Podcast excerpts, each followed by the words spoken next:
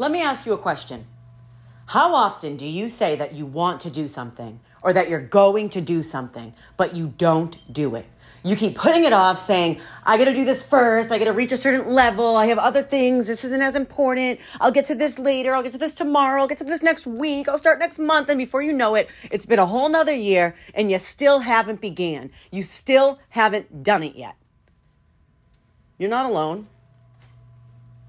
We've all been there. As a matter of fact, that's the cycle that I'm breaking right now as I record this podcast. Because this is something that I've been talking about for quite some time. And I decided what better way to just start it off than to talk about just doing it. Just taking whatever steps it takes to do the thing that you have been talking about doing that you still haven't done. I'm Amanda Marie, and you're listening to Mindfully Chaotic. Welcome to Mindfully Chaotic. I'm Amanda Marie, New England based intuitive healer, community builder, manifestation artist, and founder of Wicked Smaht Wellness. Life is a journey unique to each and every one of us with ups and downs and curves and an infinite amount of possibilities. I know firsthand what it's like to feel defeated, but I've learned how to challenge life and create opportunities in abundance for myself as I move forward down any and every path I choose. My intention is to guide you to harness your own power to create for yourself the journey that you thought was only possible in your dreams. Growth does not need to happen alone, so between myself and occasional guests from the community, I will share with you the tools to shift your mindset, strengthen your intuition, and bring forward all of your intentions. When you live and speak your truth, what you say and do will manifest. Thank you for listening to Mindfully Chaotic.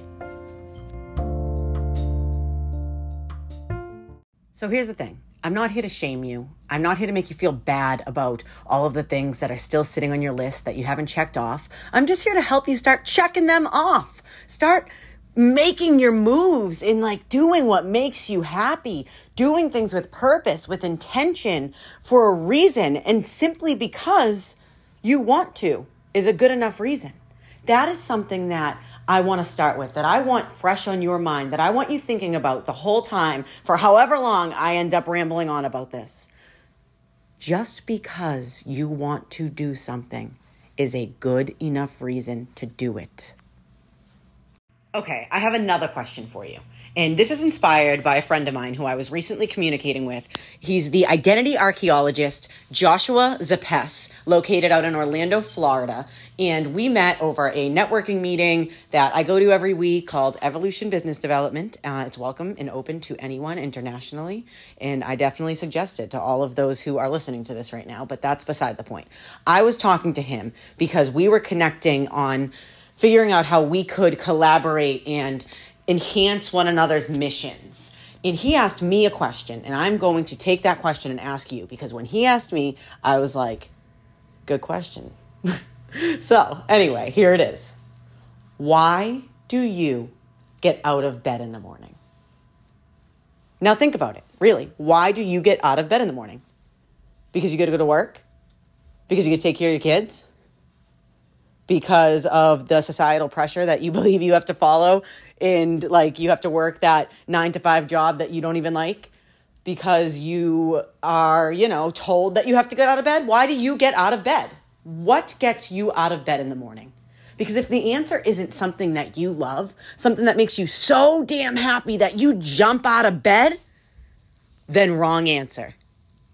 Now, here's the thing I understand that in life we have responsibilities, and sometimes it's important to fall into the societal pressure of you know, maybe working a job that you don't necessarily love. That way you can pay your finances and take care of yourself or your family. But here's the thing it can't just stop there. That can't be all you're doing for yourself. Because if you're doing that and you're working in a position where you are not happy, then you're not going to be happy when you come home either. You're going to be constantly in this cycle of unhappiness that you can't break because of the fact that you feel obligated to stick where you are.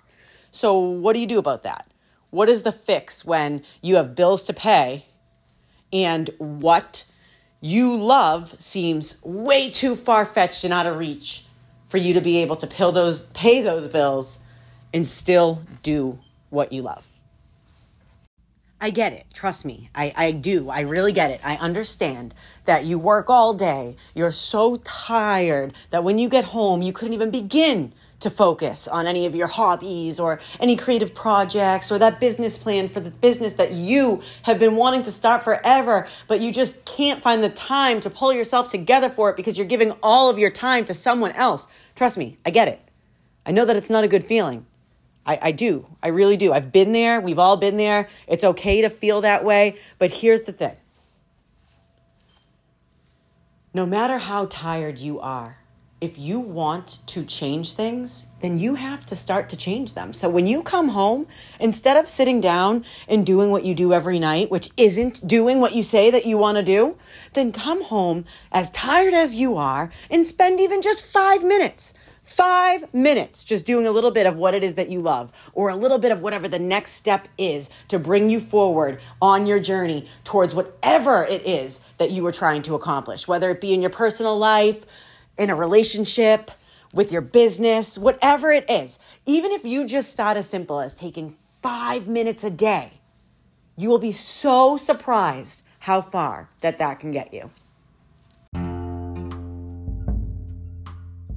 Like I said, we're going to use this episode of this podcast as an example because you know what? I have been talking about getting my podcast going again for a while now. I do live rooms on Clubhouse. I don't know if you're familiar with that app where it's like a live podcast chat and you get to have conversations with other people. I host this topic all the time and people love it. But I have been so hot on myself that I haven't actually taken the time to stop and record it and start to put it out there. I've done some talk shows in the past. I've had another version of a podcast that I was kind of just doing because I felt like I was supposed to for my business. It wasn't like really what I wanted to be doing. So I fell off of it and I stopped doing it. And now I've been talking about getting it going again for a long time. So, what I just did was I previewed everything that I recorded up until this point and I shook my head at myself because it doesn't sound that great. It doesn't sound that professional. It sounds like a bunch of random little clips of me pacing around my house, recording my thoughts, because that is literally what I'm doing.